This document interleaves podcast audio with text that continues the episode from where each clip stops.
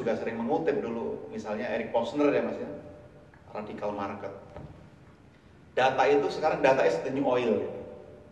Data itu udah kayak minyak sekarang. Nah kan saya, Anda itu ketika menggunakan internet, aplikasi, memberikan data. Dan itu bagaimana data itu minyak yang baru, oil, itu menjadi uang kan bagi yang mempunyai data, itu bisa dijual. Nah, Posner mengatakan, harusnya data as labor, maka para pengguna internet itu harusnya mendapat sharing karena Anda adalah pekerja yang bekerja untuk para pemilik data. Ini secara etis sudah nanti perlu dipikirkan. Apalagi sekarang ada gig ekonomi. Para pengendara driver-driver Gojek, Grab itu kan bagian dari gig ekonomi. Mereka ini self-employee, bukan karyawannya Gojek.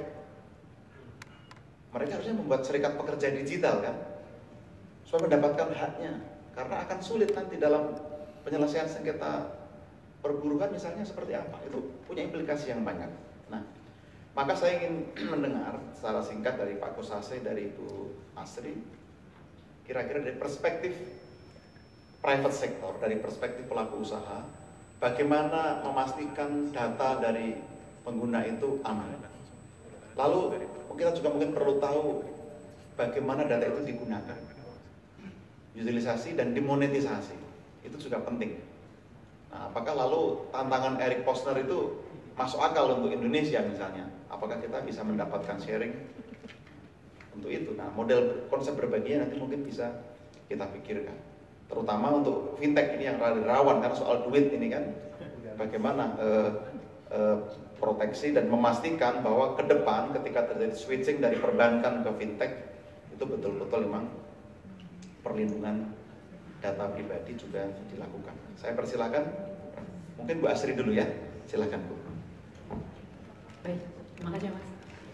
Uh, tadi kita sudah bicara komik dari Pak Semi juga saya sebetulnya agak uh, sudah kita sering juga saya sendiri dari Asosiasi Fintech Pendanaan Indonesia uh, saat ini dengan juga dengan OJK sudah sering kita melakukan uh, edukasi terkait karena mungkin di sini Bapak Ibu sudah mem, selama ini sudah melihat bagaimana banyaknya kasus-kasus terkait dengan fintech ilegal yang mana ini yang menyebabkan kami akhirnya terkena imbas. Jadi kalau Bapak Ibu mengetahui bahwa fintech itu sendiri masuk di Indonesia itu mungkin sekitar di tahun 2015 dan di mana pada waktu itu kami tidak memiliki payung regulasi sama sekali. Nah setelah itu baru ada POJK 77 di tahun 2016 di mana kami eh, puji Tuhan alhamdulillah bahwa kami sudah punya satu payung regulasi dan sampai saat ini per uh, bulan kemarin total uh, anggota kami yang sudah terregister di uh, OJK adalah sebanyak 127 uh, peer-to-peer lending company. Nah, di sini kami selalu meng, uh, di dalam asosiasi sendiri kami tadi seperti Pak saya sebutkan kami mempunyai satu code of conduct di mana untuk mengatasi uh, proteksi dari untuk data pribadi ini Mas. Salah satunya bahwa kita hanya cuma punya tiga, kita hanya boleh akses itu tiga, yaitu yang pertama satu mikrofon, kemudian kamera dan lokasi. Hanya itu. Jujur sebagai pelaku bisnis sendiri kalau dibicarakan bahwa kami di fintech itu di lending ini sebetulnya sangat membutuhkan data yang lain. Untuk apa sih? Satu sebetulnya hanya untuk fraud detection dari kalau dari platform saya sendiri kemarin kami sudah menangkap satu orang fraudster di mana ini sudah kami ada di daerah Surabaya dan ini sangat uh, banget sih Pak ya. Jadi dia dengan memakai data orang dia sendiri tapi dia menggunakan 17 KTP yang berbeda dan saat ini sudah sudah sudah ditangkap dan sudah putusan pengadilan di Surabaya. Nah, dengan adanya kemarin ini pembatasannya sebetulnya sangat menyulitkan kami jujur di dalam pelaku bisnis di fintech di p lending. Karena di satu sisi kita uh, pada saat collecting data kami meminta konsen dan purpose-nya itu jelas bahwa kita lakukan hanya untuk verifikasi, validasi pada saat kami mendapatkan data sebagai kontak person atau sebagai uh, data keluarga yang dapat dihubungi ini pun kami melakukan penelponan untuk melakukan validasi apakah bapak atau ibu dicantumkan namanya di dalam aplikasi dan setuju dijadikan sebagai kerabat yang dapat dihubungi suatu waktu. Hal ini sudah dilakukan. Nah, Mungkin nih Mas, karena terjadinya adalah dari illegal company, sehingga akhirnya semuanya uh, itu impact dan berimbas ke kami yang juga sudah mematuhi dan sudah secara taat menaati seluruh regulasinya. Jadi kalau tadi ditanya mas untuk apa? Ya kami sebetulnya membutuhkan. Namun saat ini kami pun tahu bahwa kami di asosiasi sangat uh, concern dengan hal ini. Bagaimana membuat standarisasi pelaku bisnis di industri uh, P2P lending. Dengan itu kami mengeluarkan ini tidak hanya untuk uh, akses ke mobile apps, kami juga membatasi segala code of di dalam collection treatment atau collection approach sendiri. Itu kami pun mensertifikasi collection, kami mensertifikasi untuk uh, board of director, board of commissioner ini yang kita lakukan di uh, asosiasi sendiri. Mungkin itu mas yang bisa saya paparkan. Terima kasih. Terima kasih Mbak Asri. Lanjut Mas Kusasi. Oke, okay, uh, makasih Mas Bas. Jadi uh, ada dua hal yang ingin saya sampaikan di sini. Pertama, bagaimana privacy di era digital ini terutama dari perspektif pelaku usaha dan yang kedua itu uh, scope dari data pribadi itu sendiri dan bagaimana perlindungannya. Pertama di era digital ini uh, ada sesuatu yang berubah uh, dari hubungan antara pelaku usaha dengan konsumen. Salah satu perubahan yang paling signifikan adalah sekarang sudah minim sekali tatap muka langsung semua interaksi terjadi melalui dunia digital yang difasilitasi dengan adanya internet. Karena semuanya terjadi di dunia digital, antara penjual dan pembeli, mereka tidak ada lagi tatap muka seperti kita ke pasar, ketemu langsung dengan penjual. Tapi di dunia digital, kita bertemu lewat internet. Karena kita bertemu lewat internet dan tidak ada tatap muka, dibutuhkan trust yang besar sekali antara Eh, konsumen dan juga dengan pelaku usaha. Oleh karena itu, menurut saya uh, dari pelaku usaha sendiri, perspektif pelaku usaha, uh, untuk bisa melanjutkan uh, usaha kami di dunia digital dan untuk bisa mempertahankan konsumen-konsumen kami, kita harus sebisa mungkin menjaga trust dari konsumen itu sendiri. Seperti yang tadi Pak Semi sampaikan, ketika mereka menggunakan aplikasi kita, mereka uh, memberikan data-datanya dan data itu disebut sebagai aset. Karena data itu aset, tugas dari company itu sendiri untuk menjaga supaya aset itu nilainya tetap tinggi, supaya tidak terdepresiasi. Bagaimana kita menjaga agar nilai dari aset itu tetap tinggi? Kita harus bisa menjaga jangan sampai data itu bocor, mudah diakses orang lain, terutama akses yang uh, unauthorized access, memang yang tidak kita izinkan seperti di hacking dan sebagainya. Jadi menurut saya kenapa bagi pelaku usaha itu penting sekali untuk menjaga data itu karena bagi kami data itu memang betul aset yang perlu dijaga nilainya dan kita juga perlu menjaga trust dari customer kita sendiri supaya mereka tetap mau melakukan usaha uh, dengan uh, kami sebagai pelaku usaha dan melalui platform yang memang kami miliki. Nah, apa yang uh, mereka sampaikan ke kita itu data seperti yang tadi disampaikan Pak Menteri, ada yang namanya personal data, ada yang uh, non personal data. Tidak berarti non personal data ini tidak ada nilai, nilainya. Yang non personal data ini itu walaupun tidak terkait dengan individu tertentu, bisa juga dia memiliki nilai komersial yang tinggi. Jadi bagi pelaku usaha data itu sama pentingnya apakah itu non personal, data atau itu non personal data. Nah, tapi yang tricky di sini memang ruang lingkup dari personal data itu sendiri. Karena personal data itu terkait dengan human rights, itu hak asasi manusia. Jadi kita harus jaga itu. Apa itu uh, yang dimaksud dengan personal data? Kalau kita lihat di definisi di mungkin uh, di RUU yang nanti akan keluar atau mungkin di GDPR atau di Singapura ada yang mereka sebut dengan Personal Data Protection Act, definisinya itu sangat luas Kadang bahkan kalau saya boleh kutip yang di Singapura itu dia bilang personal data adalah setiap data whether true or not. Jadi bahkan dia membuka ruang untuk data yang benar ataupun data yang false, yang salah. Itu bisa dianggap sebagai personal data. Kenapa itu dibuat definisinya begitu luas? Karena itu data itu harus dilihat pada konteksnya, pada masing-masing penggunaannya. Contoh, ketika misalkan fintech, ketika dia mengumpulkan data KTP, lalu di situ ada data tanggal lahir, kalau ada data tanggal lahir 3 Mei 1990 tanpa data lainnya, apakah itu personal data? Belum tentu. karena kita tidak tahu ini tanggal lahir siapa. Tapi ketika tanggal lahir itu diberikan nama atau diberikan nomor telepon, tanggal lahir dan nama dan nomor telepon itu menjadi personal data. Jadi itu kenapa kalau mungkin Bapak Ibu lihat di undang-undang, mereka banyak tanya, ini kok undang-undang nggak jelas banget sih, nggak nyebut apa sih personal data itu sebut kayak nama, nomor telepon atau apa? Karena memang personal data itu harus dilihat pada konteksnya, penggunaannya. Ketika misalkan pelaku usaha mengumpulkan nama, eh, lokasi dan juga nomor telepon, misalkan lokasi di Jakarta, nama Raditya Kosasi. Tapi ketika kita mau melakukan pemrosesan data, kita hilangkan bagian nama, hanya lokasi. Lokasi itu tidak lagi menjadi personal data. Jadi itu kenapa juga ruang lingkup personal data ini uh, bagi pelaku usaha dibutuhkan judgement yang uh, reasonable ketika mereka mau melakukan processing data sehingga mereka bisa melihat pada konteksnya apakah ini memang termasuk personal data atau tidak dan kalau memang ini termasuk personal data level perlindungan apa yang harus uh, kami terapkan. Nah, perlindungan itu sendiri mungkin kita masih menganut consent base. Tapi yang tadi Pak Semi sampaikan, di Eropa sendiri itu dia sudah bergeser dari consent base ke legitimate interest selama memang kepentingannya itu legitimate. Memang itu memang butuh diperlukan dan sesuai dengan uh, undang-undang. Uh, Kenapa kita bergeser ke legitimate interest? Karena Bapak Ibu sekalian pasti punya lebih dari 10 aplikasi di handphone. Dan bayangkan kalau 10 aplikasi itu masing-masing uh, memintakan konsen dua kali sehari kayak minum obat itu akan terjadi suatu fenomena yang ini terjadi di Eropa yang disebut consent fatigue. Jadi orang udah capek karena diminta konsen, semua dijawab yes. Tapi habis itu begitu, loh kok data saya ada di ini? Loh ya karena waktu itu sudah meminta yes gitu. Jadi itu kenapa kita sudah mulai harus bergeser dari arah uh, dari konsep consent base ke arah legitimate interest. Jadi harus ada kesadaran dari pelaku usaha sendiri untuk sebelum dia melakukan pemrosesan data dia harus mempertimbangkan punya pertimbangan sendiri apakah ini uh, ada legitimate interest di sini. Bukan hanya berdasarkan konsen.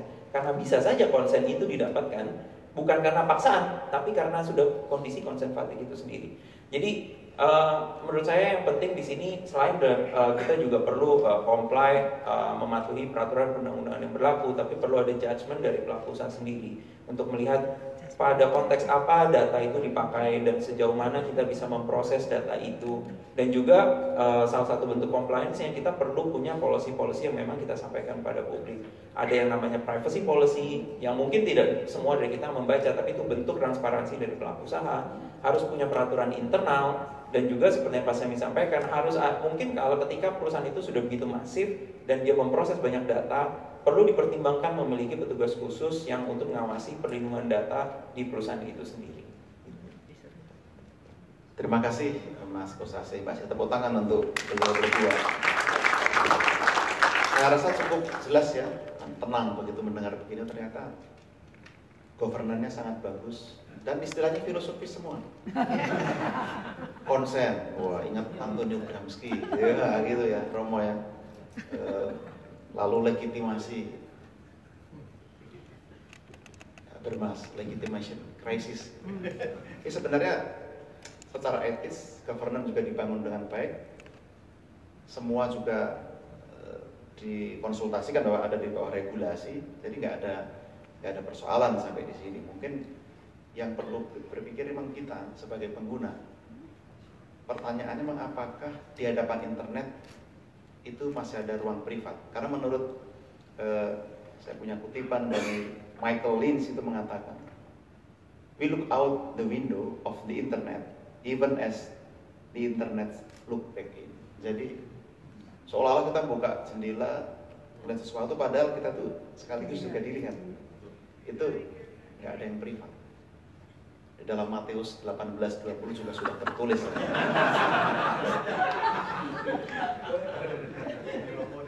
Iya, 2000 tahun yang lalu sudah tertulis. Jika ada dua atau tiga orang berkumpul atas nama internet, maka Google akan hadir. Jadi itu sudah berapa abad yang lalu. Kenapa saya mengatakan itu? E, Bapak Ibu, saya pernah, saya ada cerita. Ini ini cerita beneran. Waktu Google mau dipajaki di Indonesia, kita kan ribut setengah mati, tapi kita lupa, kita belum punya regulasi untuk itu. Orang memaksa karena sudah pemerintah sudah terlanjur ngomong kalau nggak dipajaki nanti gimana kita dianggap tidak tidak bisa itu kalah atau jadi diskusi proses saya nilai yang punya peran paling penting di sini adalah Pak Rudiantara karena dari sisi otoritas eh, Kominfo itu yang melakukan dialog-dialog menjelaskan dengan baik. Beda dengan kalau orang pajak melihat laporan keuangan harus saya pajaki ini sekian sekian. Nah cerita lain lagi, Bu Retno, Bu Retno Menlu pernah minta advice saya waktu itu, waktu ketemu Rex di Hamburg. Saya mau ketemu Menlu Amerika, pasti yang diomongin nggak jauh-jauh dari Freeport. Bagaimana? Nah, saya berikan saran.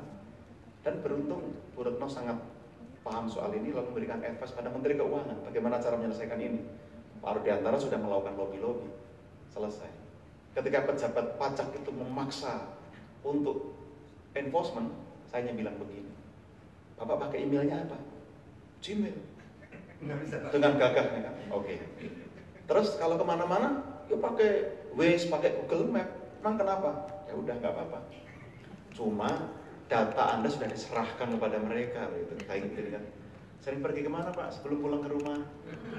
Wah, ya juga ya. Nanti ketahuan. Kalau begitu mendingan tidak usah macam-macam dengan mereka. Jadi sekarang yang punya data itu raja.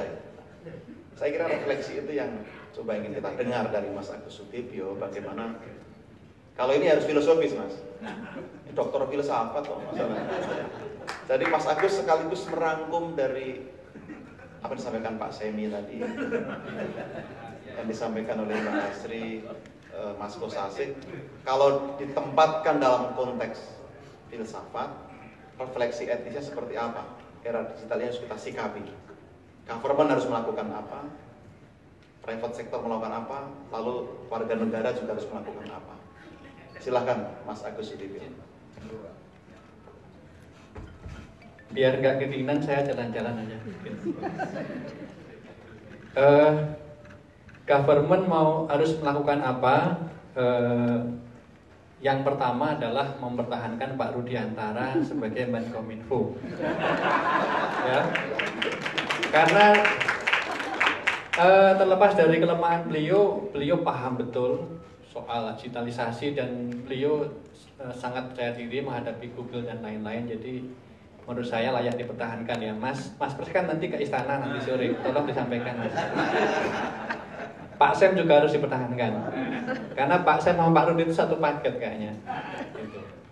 yang pertama saya ucapkan terima kasih kepada teman-teman uh, STF teman-teman alumni Mbak Dino dan Mas Pras. Mas Pras ini luar biasa STF harus bangga punya alumni seperti Mas Pras ini. Tepuk tangan untuk Mas Pras, Mbak Rino.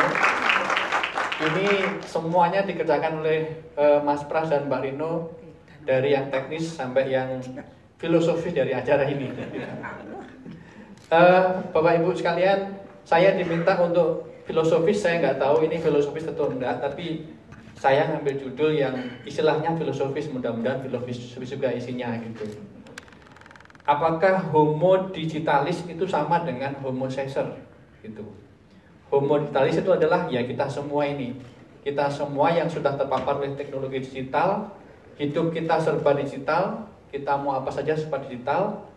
Sementara homo caesar adalah konsep dari pemikir Italia, Giorgio Agamben.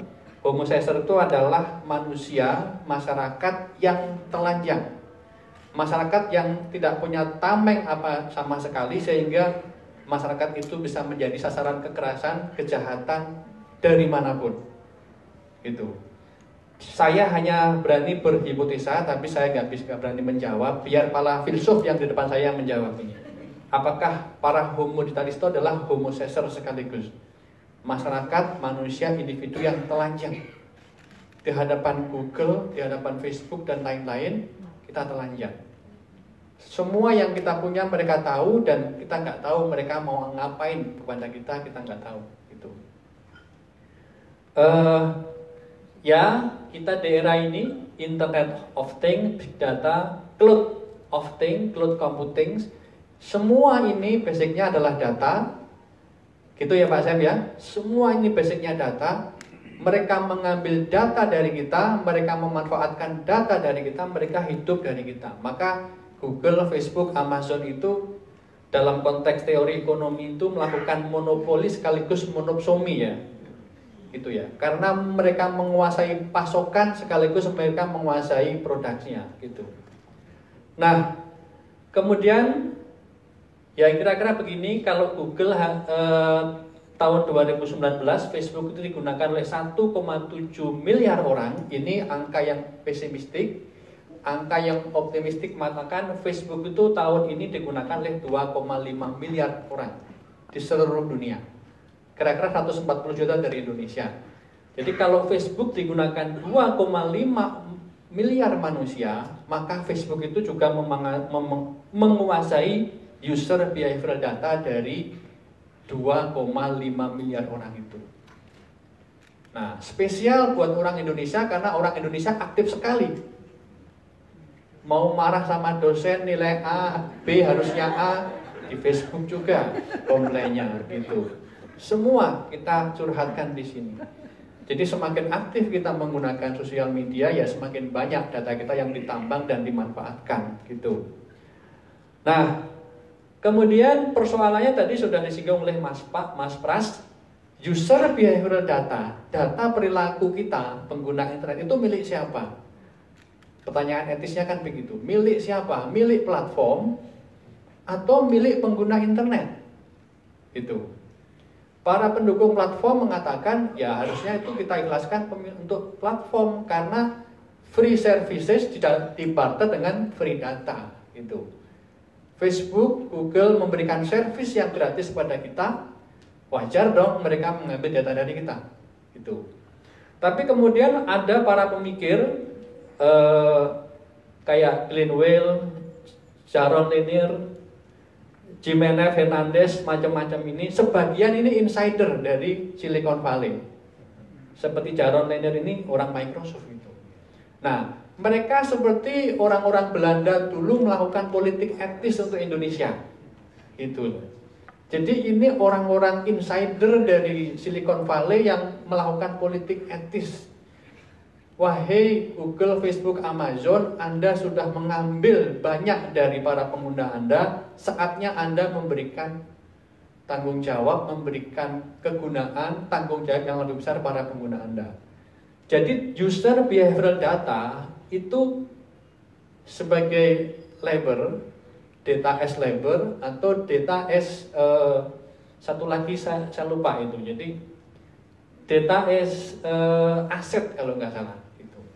Data as labor itu bahwa user behavioral data itu harusnya dimiliki oleh pengguna internet. Sementara data as aset itu harusnya data itu milik para uh, perusahaan platform gitu. Nah ini diskusi yang yang baru dan masih banyak kontroversinya karena saya juga setuju kalau Pak Rudi tadi mengatakan user behavioral data itu dari beberapa sisi mungkin lebih menguntungkan kalau diserahkan pada platform karena akan memiliki nilai ekonomi lebih tinggi bisa bermanfaat untuk pengembangan artificial intelligence machine learning itu semuanya membutuhkan data dari kita dan pada akhirnya kita juga yang memanfaatkan gitu. Tapi para pakar ini membuat gerakan etis tadi. Bagaimana data pengguna internet itu secara e, substantif harus dimiliki oleh pengguna internet. Itu. Kalau penggunaan data itu menghasilkan surplus ekonomi harus dibagi kepada pemilik data itu. Itu. Nah ini ini ide yang masih embrional di sana, tapi menurut saya menarik untuk kita pelajari tanpa kita harus bersikap harus begini, harus begini gitu.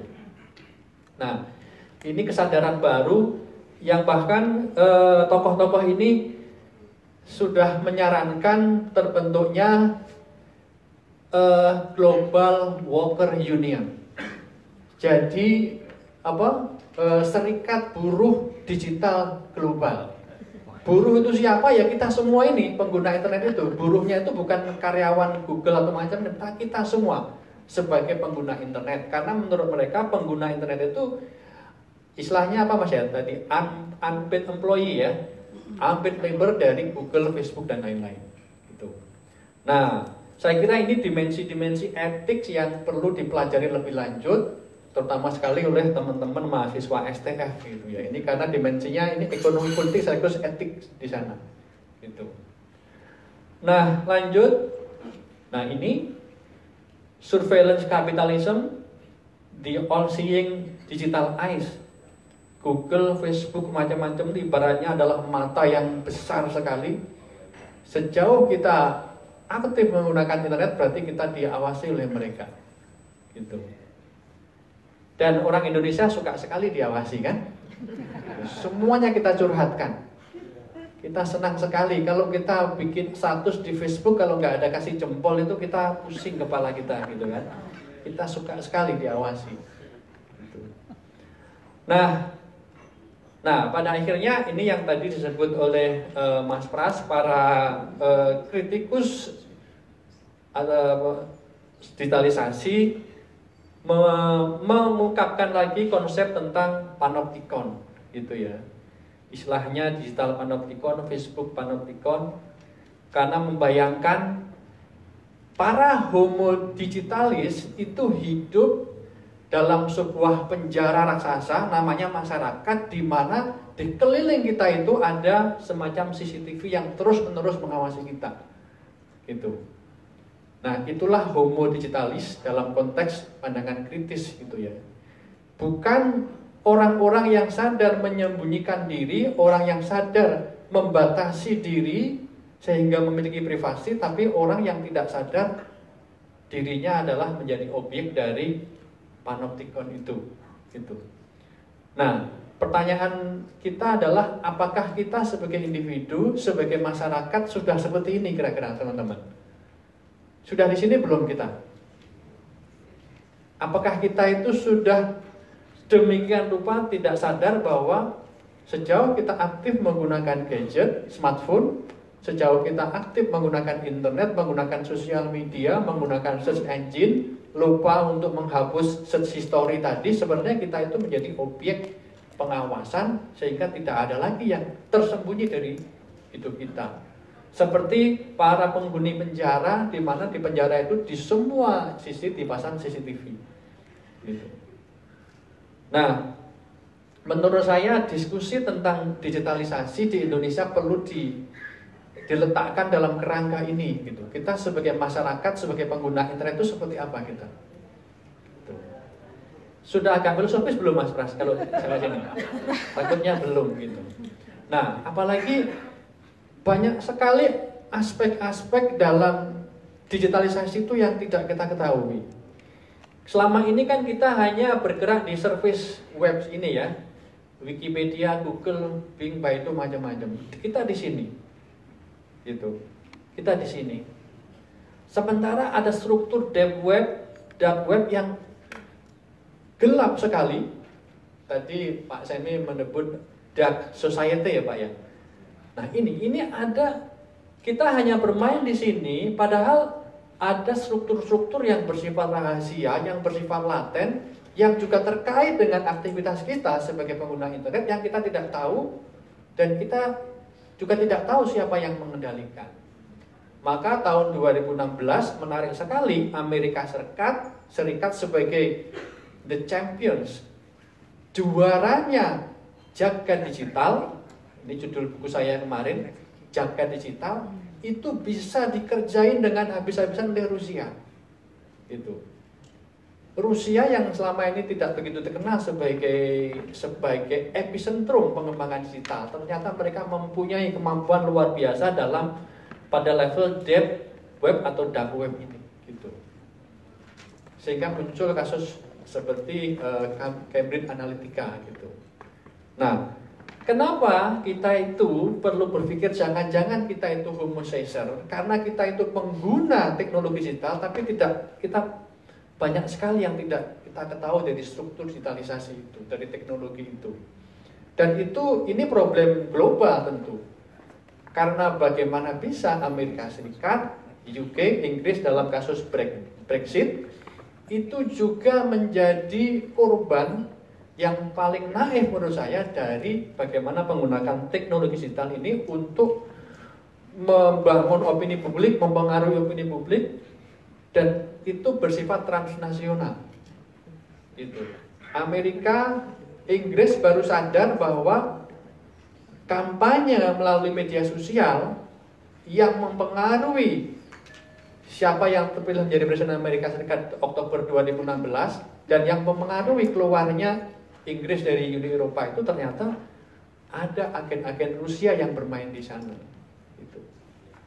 Jadi kalau mereka saja terlambat menyadari, apalagi kita bangsa Indonesia ini, kalau kalau ada operasi yang seperti ini, itu maka saya setuju sekali eh, pemerintah Indonesia, eh, Menteri Kominfo, Pak Rudi, Pak Sem sudah sudah cukup responsif terhadap isu-isu ini dengan regulasi-regulasinya.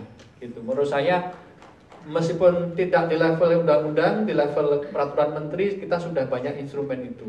Gitu. Makanya Pak Rudi, Pak Sem harus dipertahankan.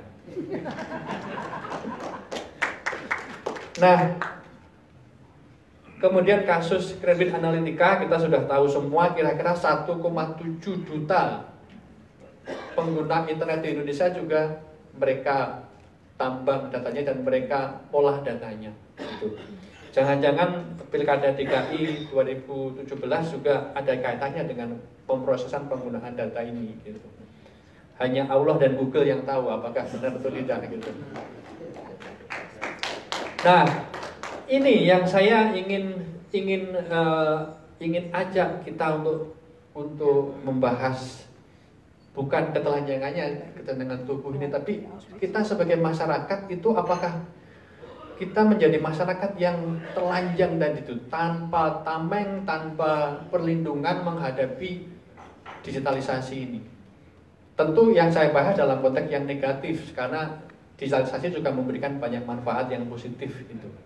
Nah kita perlu berpikir dalam konteks ini dan juga eh, penting sekali untuk mempersiapkan diri kalau-kalau misalnya pemerintah itu membuat regulasi-regulasi yang mungkin lebih tegas, lebih determinatif terhadap platform itu.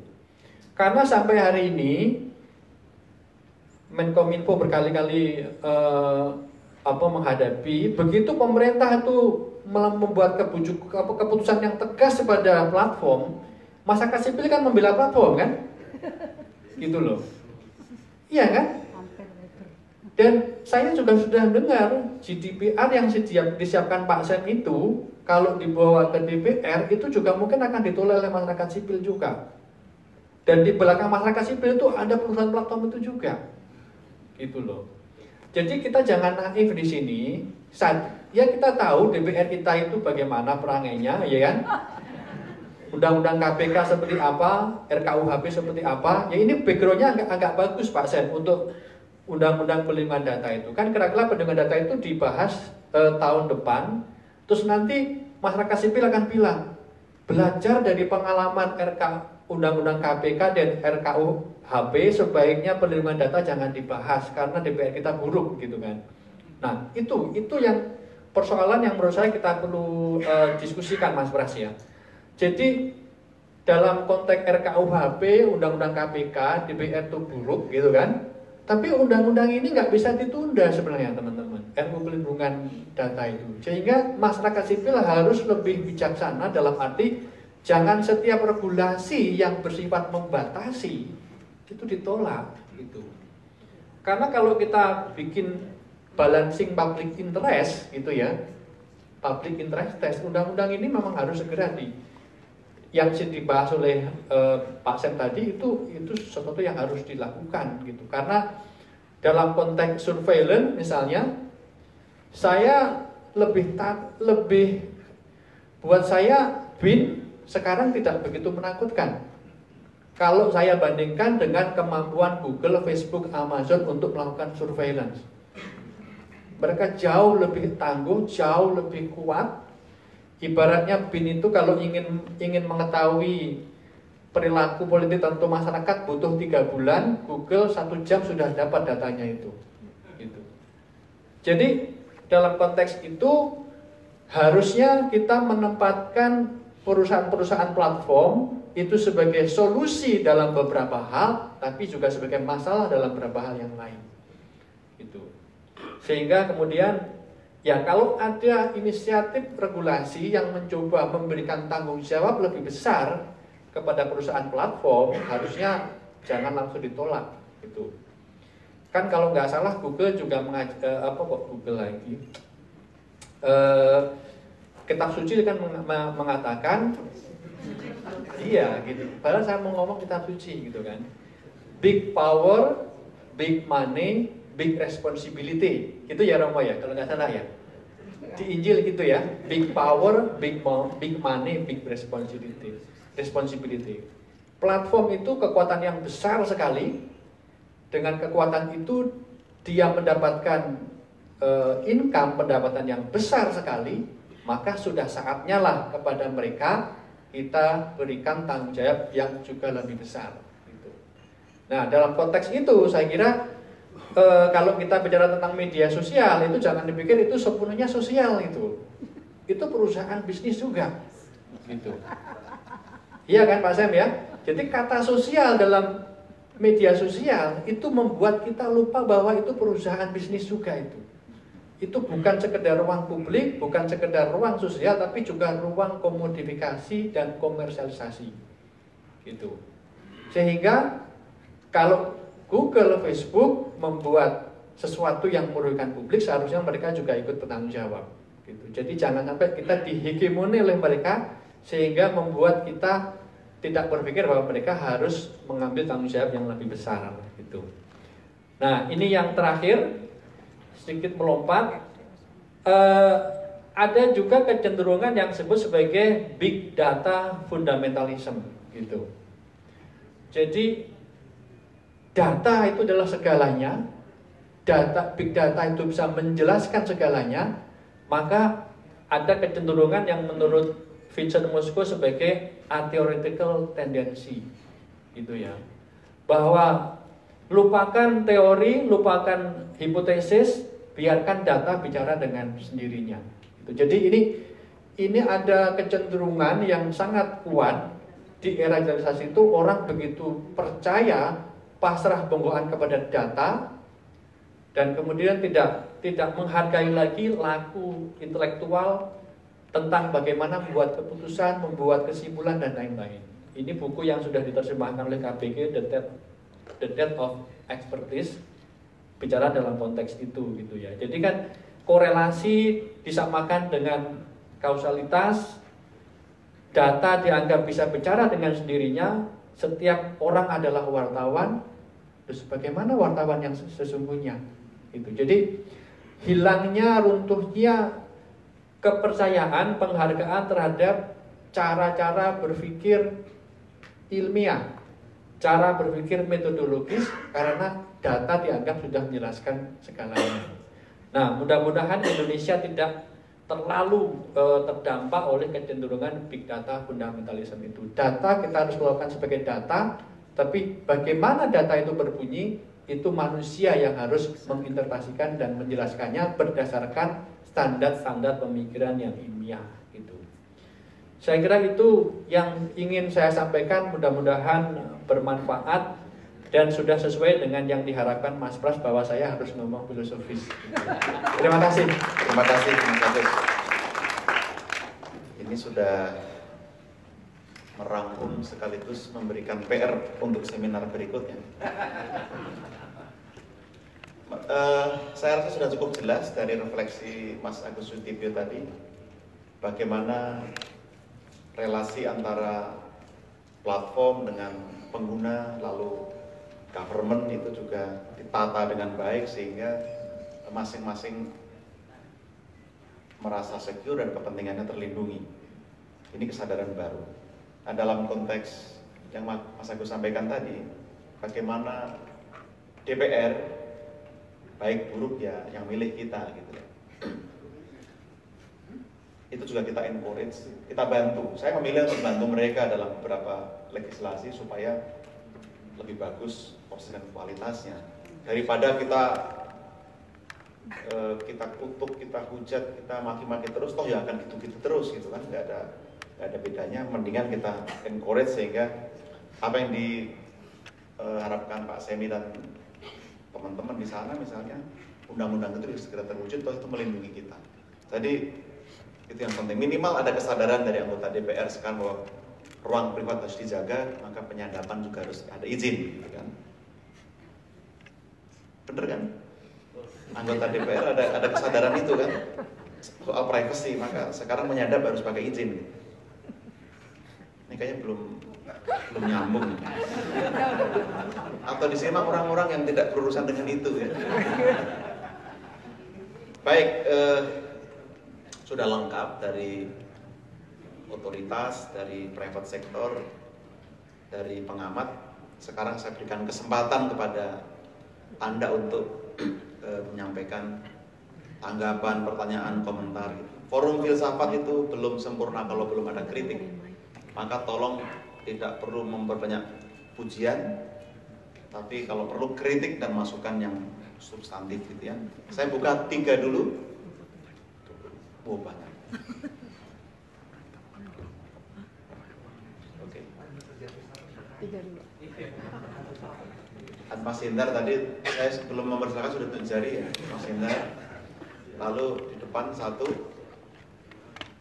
di belakang satu. Nah yang itu tiga dulu ya. Nanti saya kasih kesempatan.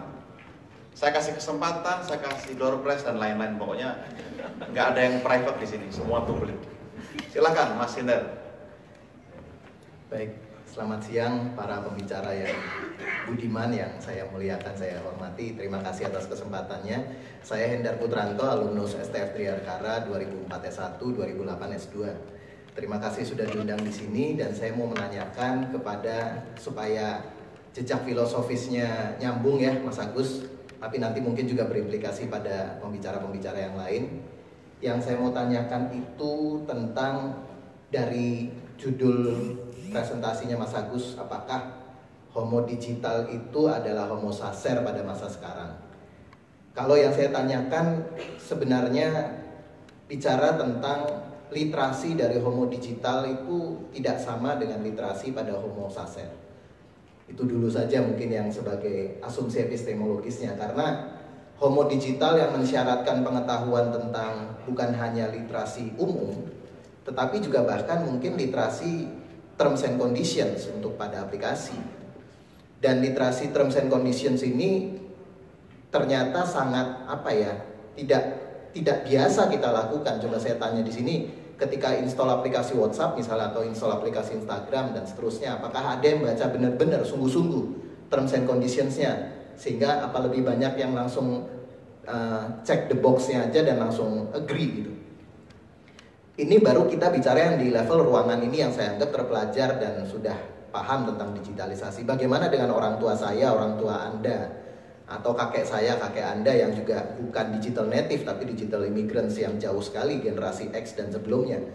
Apakah mereka juga membaca dengan baik sebelum install aplikasinya sehingga asumsi epistemologis subjek penahu Descartian itu tidak bisa diandaikan begitu saja perlu ada satu bukan hanya media literasi atau critical media literasi tapi jauh lebih spesifik lagi terms and conditions media, uh, media literasi untuk hal ini. Dan itu tidak bisa diasumsikan bahwa uh, masyarakat secara umum akan langsung dengan serta merta uh, melakukannya atau tahu dengan sendirinya perlu ada satu bimbingan. Dan ini entah tugas pemerintah entah tugas STF Griarkara atau bahkan sampai sekolah pendidikan tingkat SMA, SMP dan bahkan SD sekarang tuh sudah bisa membuat akun YouTube dan seterusnya untuk mereka uh, mengekspresikan dirinya dengan joget-joget dan seterusnya di YouTube padahal secara umur mereka belum uh, belum masuk secara legal untuk bisa buka akun YouTube. Uh. Nah, itu menurut saya yang juga perlu menjawab pada pertanyaan yang kedua yaitu bagaimana homo saser yang diperlakukan oleh Mas Agus tentu sangat mengerti Agamben body politics ya. Jadi politik tubuh itu sendiri kalau kita bicara data itu sangat materialistik. Ya kan? Di mana Anda makan, di mana Anda ini dan seterusnya itu kan sangat materialistik, sangat berjejak. Tetapi politik tubuh ketelanjangan yang agamben itu kan jauh lebih uh, apa ya? Lebih nelongso, lebih dalam daripada itu manusia dengan segala harapannya ditindas. Manusia dengan segala impiannya akan demokratisasi tapi malah di apa ekstrapolasi oleh negara dan ditindas kalau versi Agamben ini kalau versi yang sekarang negaranya diganti Google, Facebook dan sebagainya. Nah, bagaimana bahwa memberikan ruang untuk yang namanya hopes, fears, aspirations itu kan tidak bisa dijejak oleh oleh apa namanya alat-alat pengukur data ya. Hanya jejaknya sejauh tertulis ya. Tetapi jejak sejauh dirasakan dan dikehendaki itu kan tidak tidak diakuisisi atau tidak diakomodasi oleh itu. Mungkin itu masih ada ruang-ruang yang tersisa sehingga tidak semuanya ketelanjangan itu apa ya bare necessities ya Mas ya kalau dalam agamben ya. Tapi bisa uh, lebih dalam dari itu yang tidak ditangkap. Mungkin itulah yang masih kita punya harapan, cinta dan seterusnya. Terima kasih Mas. Terima kasih Mas Indra. Bingung nggak Mbak Asri dan Mas Kudasi? Nah, kalau bingung berarti manusiawi. Karena itulah filsafat. Kalau belum bingung belum berfilsafat. Jadi itu biar Mas Agus yang jawab sama sama Pak Semi. Silakan yang kedua. Ya, terima kasih atas kesempatan yang diberikan. Nama saya John. Baik, mungkin saya bertanya uh, lebih jelasnya kepada Pak Sami ya. Ini berkaitan dengan uh, Facebook, Google dan segala macam. Itu pertama bagaimana kita bisa buat aplikasi sejenis itu tapi yang buat nasional ya seperti kalau mobil mobil SMK begitu nah, sehingga atau enggak kalau memang kita masih tergantung sama mereka servernya kita yang kendalikan. Jadi mereka yang terikat sama kita. Saya melihat contohnya dari negara Tiongkok yang mereka sudah mencapai 80% populasi baru yang dari luar bisa mengakses. Eh, terus juga tadi yang disampaikan Pak Agus berkaitan dengan kepentingan yang ada di dalam negeri kita, berita hoax yang sudah didesain. Ya saya dapat informasi dari seorang dokter di Inggris dikatakan orang Indonesia yang studi ke sana, negara Siprus itu orang-orang yang bisa bahasa Indonesia yang mengendalikan. Jadi mereka bisa mengendalikan opini. Terus bagaimana dengan kejadian yang mematikan internet? Yang kemarin kasus di Bawaslu yang terakhir di Papua itu sampai di mana pengaturannya? Apalagi nanti kalau kita berbisnis kan internet sangat, sangat tergantung. Nah yang pertanyaan kedua tentang fintech ya atau apa pun juga tuh. Saya punya ada kasus orang sampai dihubungi 30 sampai 40 kali. Padahal bukan dia yang menjemput utang karena saudara itu apa? Ini kan sudah sangat keterlaluan belum ada informasi yang saya dapatkan. Dia melaporkan ke mana? Apakah dia melaporkan ke Menkominfo supaya nomor itu diblokir atau bagaimana? Atau dia melapor ke kantor polisi atau cybercrime? Atau dia lapor ke media sosial di Facebook? Nomor sekian sekian telah menghubungi saya gini gini itu kan sangat lumrah. Mohon informasinya supaya kita bisa sosialisasikan ke masyarakat dan orang yang seperti itu tidak bisa seenaknya saja menghubungi nomor orang. Terima kasih dari saya. Terima kasih Mas John pertanyaan praktis dan saya kira ini penting untuk dijawab. Satu lagi yang belakang ya, nama dan institusi.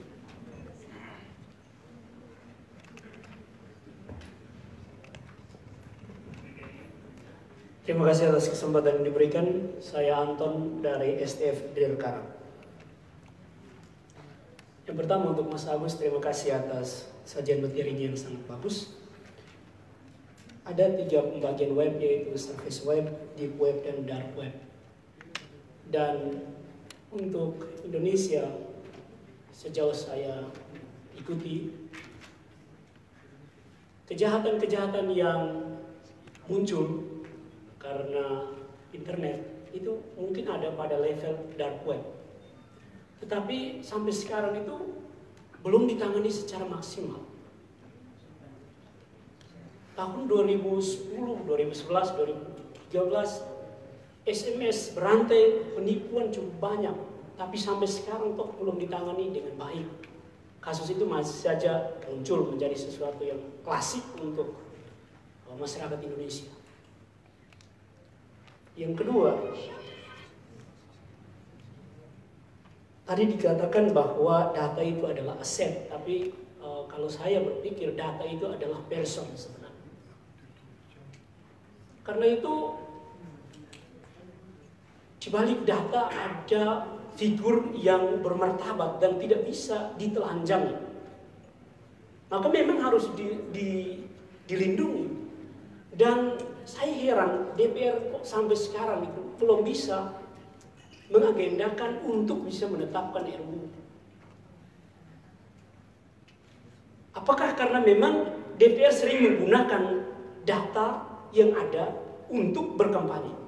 Nah kalau pertimbangan politis seperti ini memang repot juga untuk tiba pada keputusan. Dan ini yang membuat ya, Indonesia berada pada titik dilema dan tidak adanya kepastian. Nah sampai kapan hal ini akan terjadi? Sementara itu manusia terus digiring untuk menuju kepada ya kalau tadi Mas Agus bilang ini tidak lama memang mau tidak mau harus diakui manusia homo digital adalah homo. Terima kasih. Terima kasih Mas Anton. Ada tiga pertanyaan. Yang pertama khusus untuk Mas Agus ya dari Mas Indar. Saya tidak mengulangi karena saya tidak bisa mengulangi Mas. karena bagus ininya, jadi biar Mas Agus pasti ngerti. Lalu dari Mas John tadi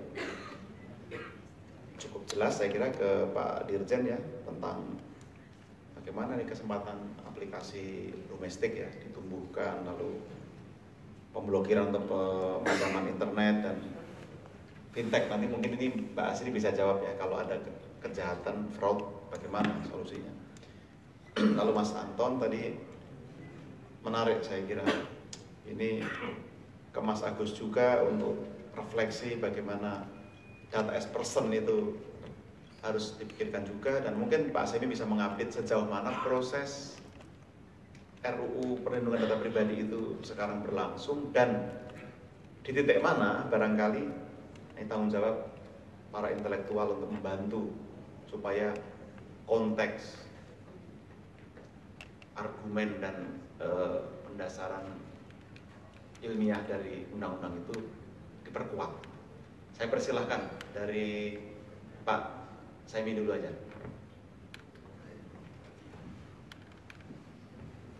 Uh, John, namanya kalau terkait dengan lokal sosial media itu banyak sudah banyak yang ada bisa ditemukan. Emang masalah ada yang yang ada gunain nggak? Nggak ada.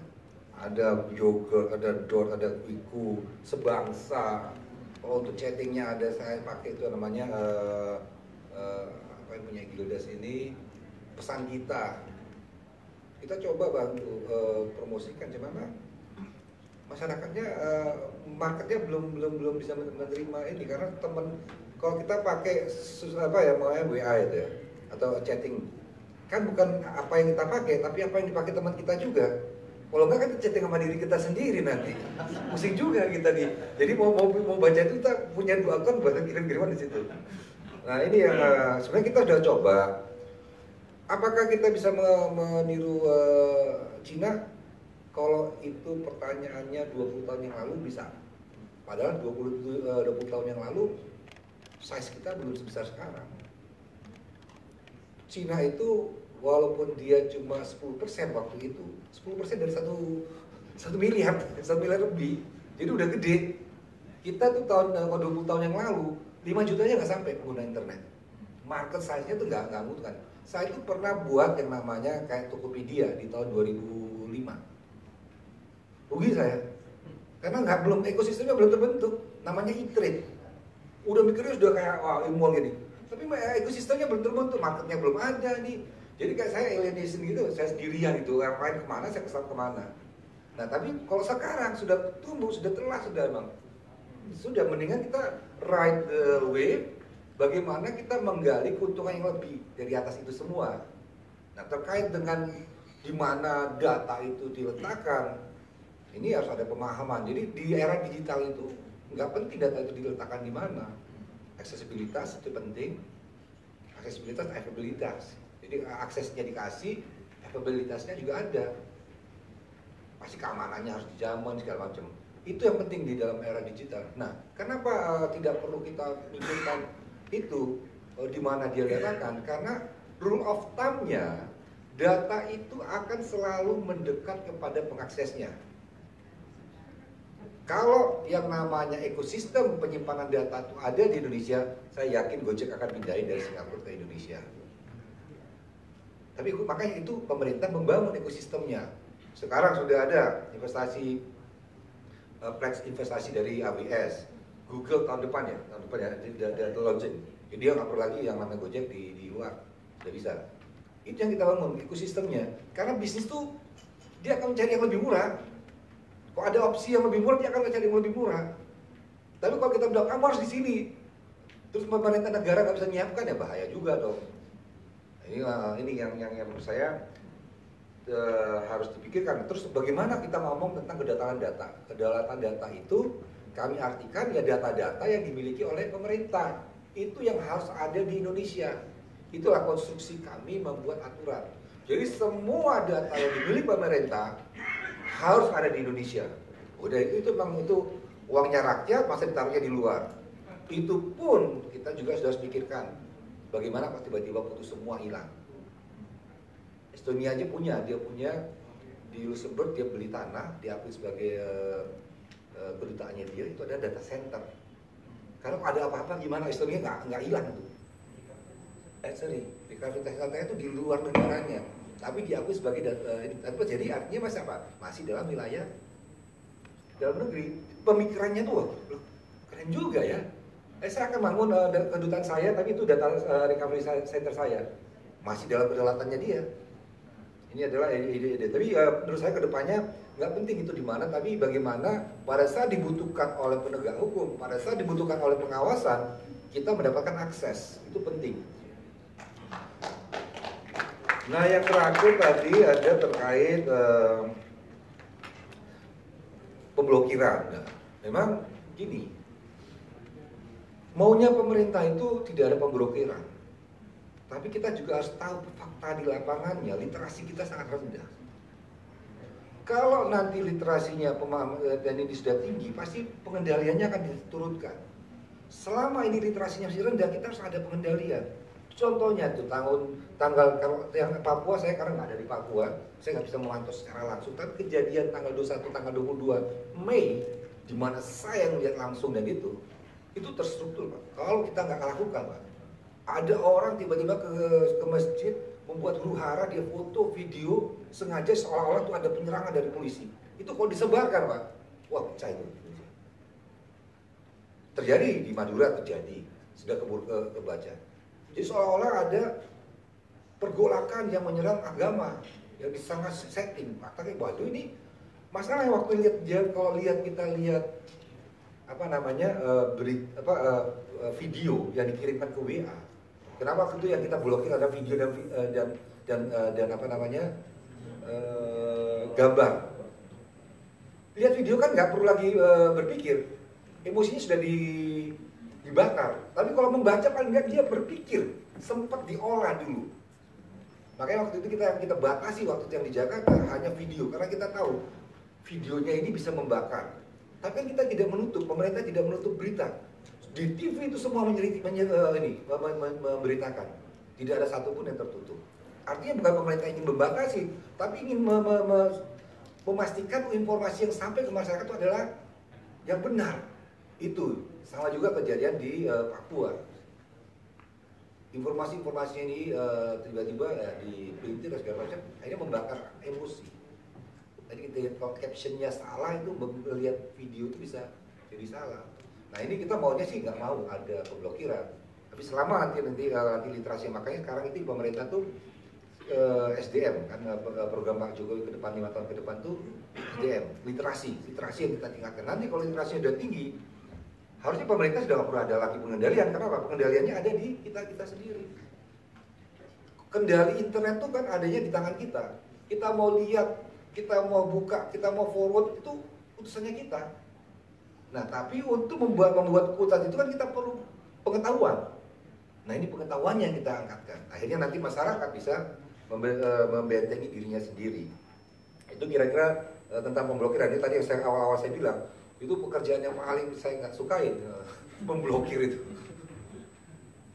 Nah kalau terkait dengan tadi itu nah ini sebenarnya um, ruang digital ini itu pilihan kita seberapa jauh kita akan mendiami ruangan digital. Kegiatan apa aja yang kita mau eh, lakukan di ruang digital.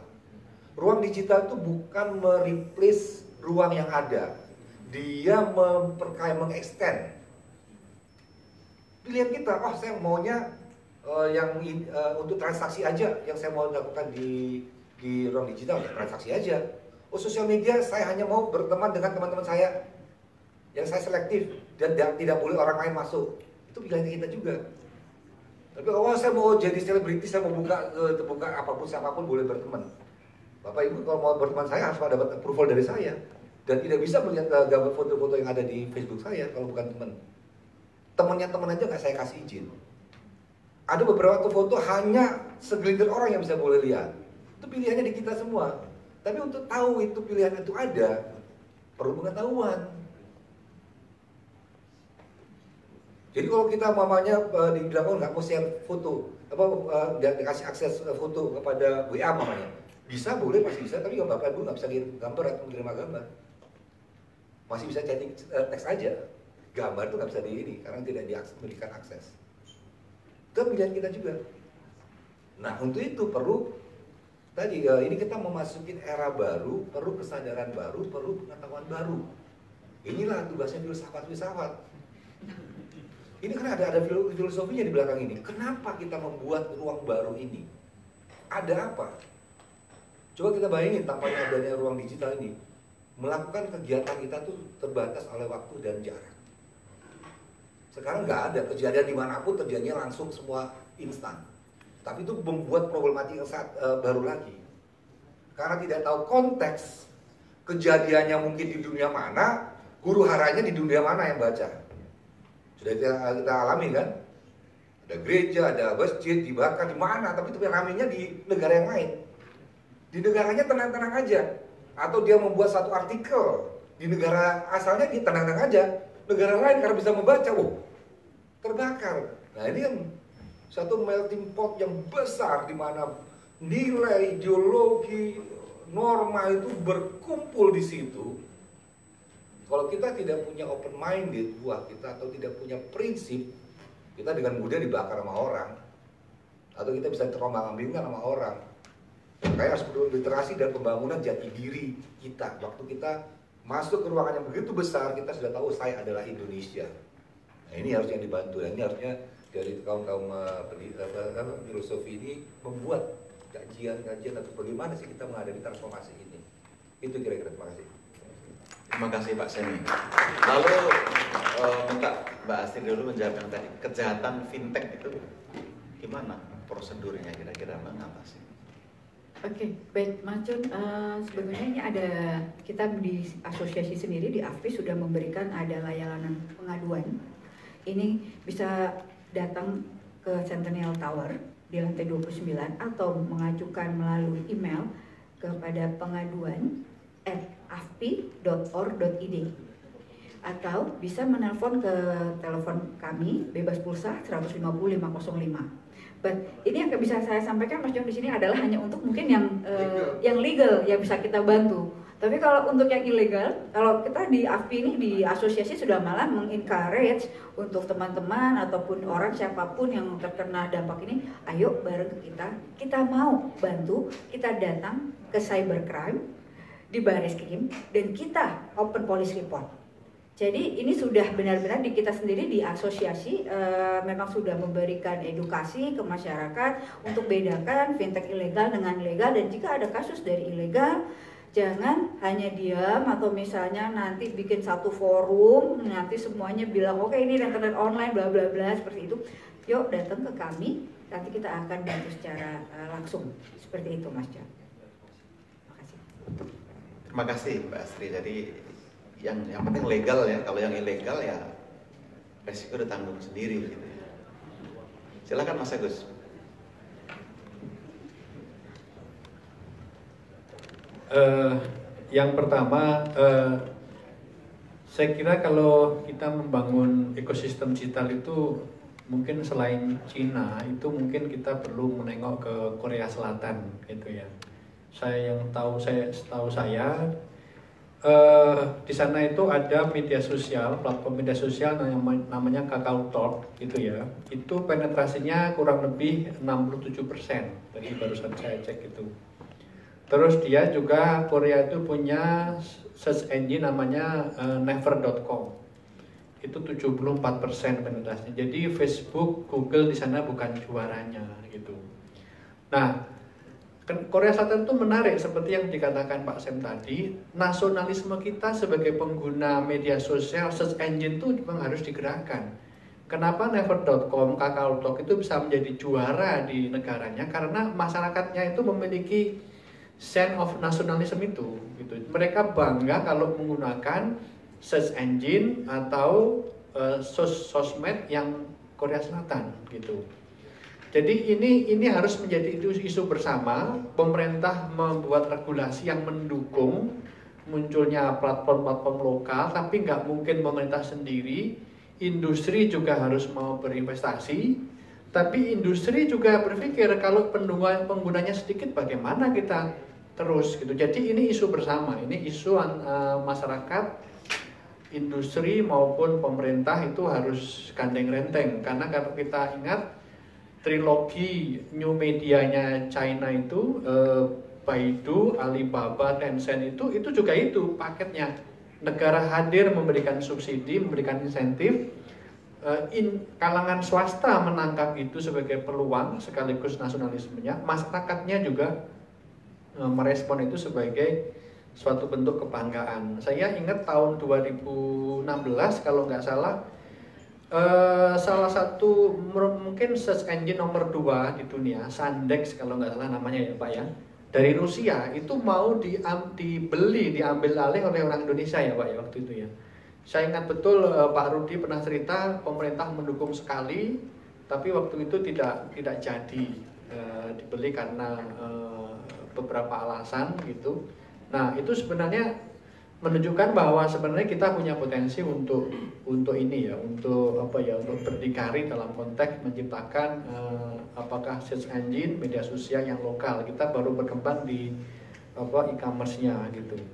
Nah yang kedua menurut saya kalau tadi uh, Mas Hendar menyebut-nyebut literasi digital itu juga harus menjadi agenda bersama. Itu bukan hanya tugas pemerintah, itu tugas masyarakat sipil.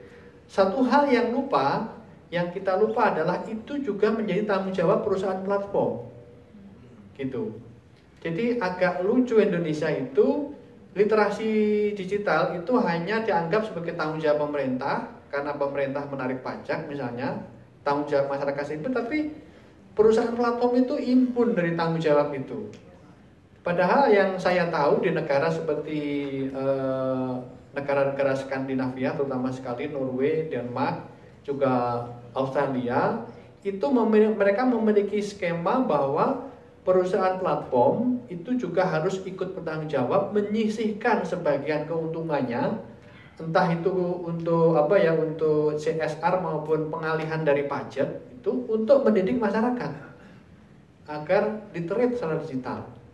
Jadi saya bayangkan Xiaomi, Samsung, Oppo dan lain-lain termasuk platform, eh, platform uh, search engine, media sosial itu juga juga perlu dibebani tanggung jawab itu. Gitu. Jadi dengan demikian ya semua pihak terlibat bahwa dan literasi itu memang penting sekali di situ. Gitu. Jadi tanggung jawab tanggung jawab yang semestinya dilimpahkan kepada platform itu jangan sampai kemudian mereka impun dari tanggung jawab itu. Sama misalnya uh, dari perspektif uh, Uni Eropa dalam konteks penanganan hoax itu juga anomali Indonesia itu. Kalau ada hoax yang menyebar ke masyarakat, kemudian meresahkan masyarakat, yang bertanggung jawab itu hanya orang yang membuat hoax itu. Platform media sosial yang menyebarkan hoax, bahkan diindikasikan mengambil keuntungan dari persebaran hoax itu, itu impun dari tanggung jawab. Padahal kalau kita pakai standar Uni Eropa, bahkan standar Amerika tadi Pak Sem e, menyebutkan yang bertanggung jawab dalam hal penyebaran hoax disinformasi yang memecah belah Amerika Serikat dalam Pilpres 2016 itu itu Facebook Twitter yang dimintai tanggung jawab yang digeret-geret ke Senat ke DPR untuk bertanggung jawab gitu. Nah harusnya di Indonesia juga begitu. Jadi persoalan hoax disinformasi itu itu tanggung jawab orang yang membuat hoax sekaligus platform yang menyebarluaskan hoax itu. Gitu. Ya itu itu juga belum sesuatu yang menjadi concern bersama gitu. Nah sekarang pertanyaan yang filosofis yang nggak susah dijawab ini dari Hendar ini. Jadi uh, homosacer dalam konteks digitalisasi itu saya membayangkan kita bicarakan dalam dua level ya level yang pertama adalah bahwa digitalisasi itu sebuah rezim dan rezim itu mengatur kita juga pada level body kita, level tubuh kita gitu kan. Sekarang kan kita mau makan apa, kita mau berobat di mana, vitamin apa yang perlu kita makan, jenis olahraga yang apa yang perlu kita lakukan, berapa langkah kaki dalam sehari yang harus kita lakukan untuk membakar kalori kan semua serba terdigitalisasi kan. Nah, misalnya IB Research itu memperkirakan tahun depan 2020 itu ada 40 miliar perangkat yang kita pakai setiap hari di seluruh dunia itu yang akan uh, terkoneksi dengan Internet of Things. Sekarang sudah menjadi Internet of Everything gitu ya. Nah, dalam level itu bahwa kontrol dalam konteks digitalisasi itu sudah menyasar pada tubuh ragawi kita gitu. Tapi yang saya maksudkan tadi itu lebih dari itu bahwa eh, kita itu seperti menjadi masyarakat yang mungkin istilahnya itu lawless society gitu ya. Atau dalam konteks agama disebut sebagai masyarakat sebagai struktur yang abandonment. Jadi masyarakat yang terlantar, mengalami keterlantaran, berhadapan dengan landscape digital itu tidak ada pranata hukum atau semacamnya yang bisa memediasi atau yang menyebatani gitu. Jadi ya karena memang ya ini fenomena semua negara belum ada pelembagaan yang tuntas untuk mengatur persoalan-persoalan digitalisasi itu ketika digitalisasi itu sudah menjadi realitas hidup sehari-hari kita. Gitu ya. Teknologi itu berkembang begitu cepat, tapi kemampuan regulasi untuk mengaturnya kan selalu terlambat gitu ya. Nah, sehingga kemudian ya segala rupa kedurjanaan itu bisa terjadi setiap saat dan kita nggak tahu dan e, negara terlambat untuk mengantisipasi itu. Dan itu tapi itu bukan hanya fenomena Indonesia itu fenomena semua negara. Itu yang saya maksud homoseser tadi ya. Kita menghadapi kekuatan baru yang maha dahsyat. Orang Indonesia katanya satu hari itu hanya tujuh menit e, tahan untuk tidak buka handphone gitu ya. Hanya tujuh menit katanya. Itu kan berarti penetrasi teknologi terhadap hidup kita kan luar biasa dan tidak ada tameng gitu ya. Kita menghadapan langsung dengan mereka tidak ada struktur undang-undang regulasi yang bisa menyembatani itu. Itu yang saya maksud uh, homosexual dalam konteks yang saya bahas tadi gitu. Nah berikutnya uh, dari yang terakhir tadi soal data as person, eh, saya setuju sebenarnya data as labor itu sebenarnya konsepnya juga data as person tadi bahwa bagaimana data e, perilaku digital kita itu adalah menjadi milik kita, menjadi milik pengguna internet itu gitu. Nah, itu kan sesuatu yang baru yang perlu dibahas lebih lanjut lebih lanjut dan itu merupakan menurut saya kalau kita bicara tentang literasi untuk masyarakat itu kan bisa dimulai dari konteks itu ya, dari level itu. Bagaimana kita menyadari data perilaku digital kita itu adalah data milik kita gitu.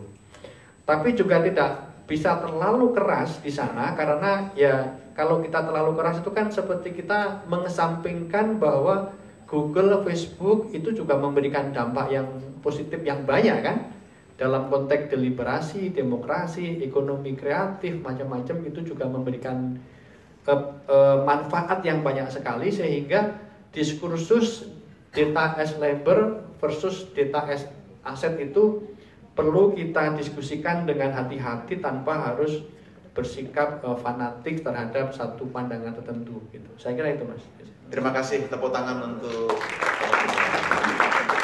Baik, karena waktu yang terbatas, saya minta tiga penanya tadi maju ke depan. Yang tadi pertanyaan, saya minta depan ada door prize. Ya, saya tahu mau ke toilet, saya minta ke depan. Di sini aja, di, di bawah aja, bawah aja. Nanti panggungnya ambruk. Nah, minta tolong kepada Pak Semi, Pak Agus, dan Bu Asri untuk memberikan uh, Sindra Mata ya. Ini Door prize. door prize. Ya. Silakan uh, untuk disampaikan. Ada tiga. Ini ada kacamata dan voucher dari Melawai. Jadi untuk Panopticon sudah disiapkan lensanya.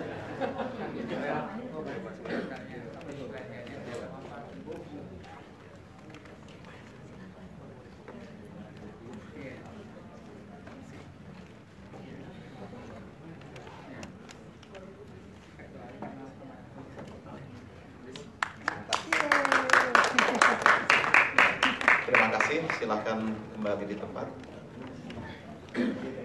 Hanya STF yang seminar bagi-bagi door prize. Jadi menunjukkan tidak selamanya STF itu identik dengan Diam. sekolah tanpa faedah. Jadi Bapak Ibu karena waktu ya, saya sangat yakin banyak yang masih gundah, masih penasaran macam-macam. Tapi karena waktu yang sempit, maka nanti silakan bertanya mungkin setelah sesi ini. Kalau ingin bertanya lebih lanjut, silakan mendaftar ke Tidak Negara. Ada malah saya sana. Jadi saya akan sedikit menyimpulkan sebelum saya tutup. Seluruh diskusi kita tadi lebih menunjukkan bukan upaya menjawab, tapi bagaimana kita merumuskan pertanyaan yang tepat. Lalu bagaimana proses pencarian itu bersama-sama kita kita hidupi, kita kawal gitu ya. Supaya melahirkan kebijakan yang tidak sekedar membatasi atau mengatur, tapi betul-betul bertolak dari kebutuhan kita. Kalau internet telah memberikan begitu banyak manfaat sehingga kita mengembar dalam boundless ya, seolah tanpa batas. Sekarang justru kita menjadi captive cell. Diri atau person yang ternyata harus membatasi dan terbatas oleh banyak hal termasuk data tadi. Nah, ini pertanyaan etis, problem etis yang perlu dipecahkan oleh para filsuf, para pemikir dan kita ditantang untuk berkontribusi pada publik. Bagaimana negara, pemerintah, kita perlu orang seperti Pak Semi, Pak Rudiantara. Pemerintah itu government, to govern itu bukan pemerintah, itu terjemahan yang salah. Asal katanya kubernos dalam bahasa Yunani, artinya menggembala. Jadi pemerintah itu menggembala. Menggembala itu berarti di belakang seperti menggembala itik itu. Jadi itu prinsip yang sudah dilakukan oleh Pak Semi tadi. Bukan mau mengatur, membatasi, tapi mari bareng-bareng kita bertanggung jawab pada diri kita terutama. Jadi saya kira itu logika tanpa logistik tidak bisa berjalan. Jamnya makan siang, maka saya akhiri. Terima kasih tepuk tangan sekali lagi untuk para pembicara. Saya kembalikan kepada Mbak Betty. Ya, terima kasih Mas Pras. Ada souvenir dari panitia kepada pembicara. Kami minta Romo Hiron untuk memberikan kepada Bapak Semi. Silakan Pak depan Romo Hiron. Lalu Ibu Rino sebagai ketua alumni Driarkara kepada Ibu Asri. Mungkin berfoto dulu Romo Hiron dengan Bapak Samuel. Ya boleh. Tepuk tangan untuk kehadiran Bapak Samuel. Terima kasih Bapak Samuel. Ya lalu dari diwakili oleh Ibu Rino selaku ketua alumni Drill Kara kepada Ibu Asri dari Fintech ya mau berfoto dulu Ibu Rino ya. Cewek-cewek itu ya? Lalu Ibu Reslian Pardede kepada silakan. Ya, foto dulu. Dan kepada Bapak Pras kepada untuk Bapak Agus Sudibyo. Sesama alumni. Padahal isinya ini bukunya Mas Agus.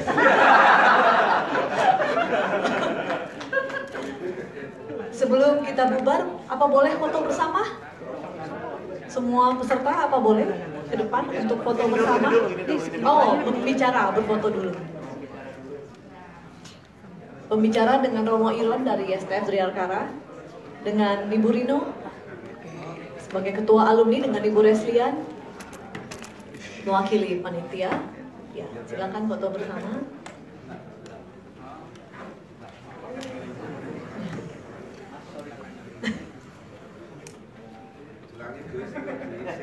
Jangan lupa di upload di medsos ya. Lalu untuk semua peserta, mari kita foto bersama dengan pembicara. Setelah itu kita santap makan siang. Lupakan privasi dulu.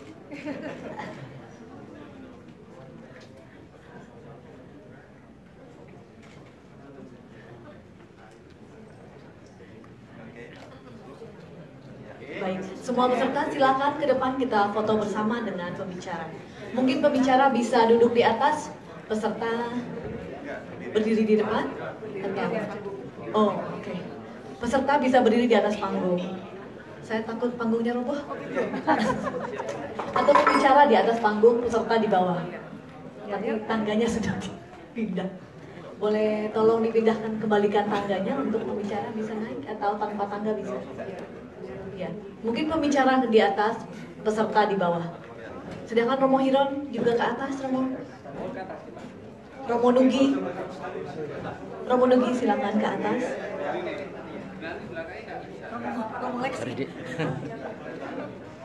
Ya, peserta mungkin boleh di bawah ya.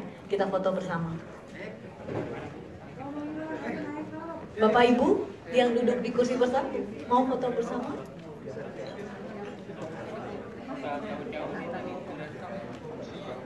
Yang duduk di belakang, teman-teman dari STF Duyarkara, silakan foto bersama.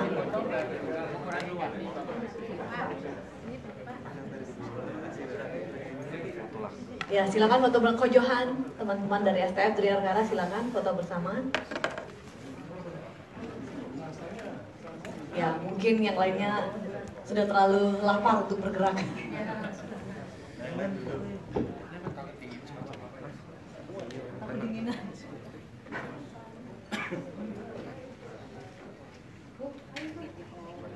Tunggu mau. Oh. Ya.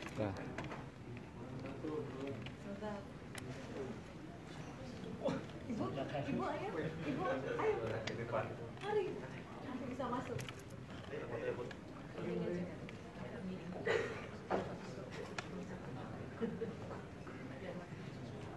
Dihitung ya mas. Penyanyiannya Pak Dorpes. Oke.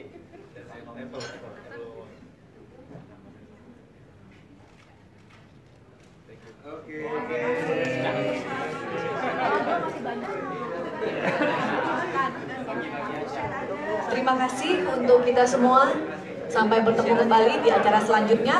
Acara ini dapat dilihat dalam link Facebook yang linknya akan kami share di monitor.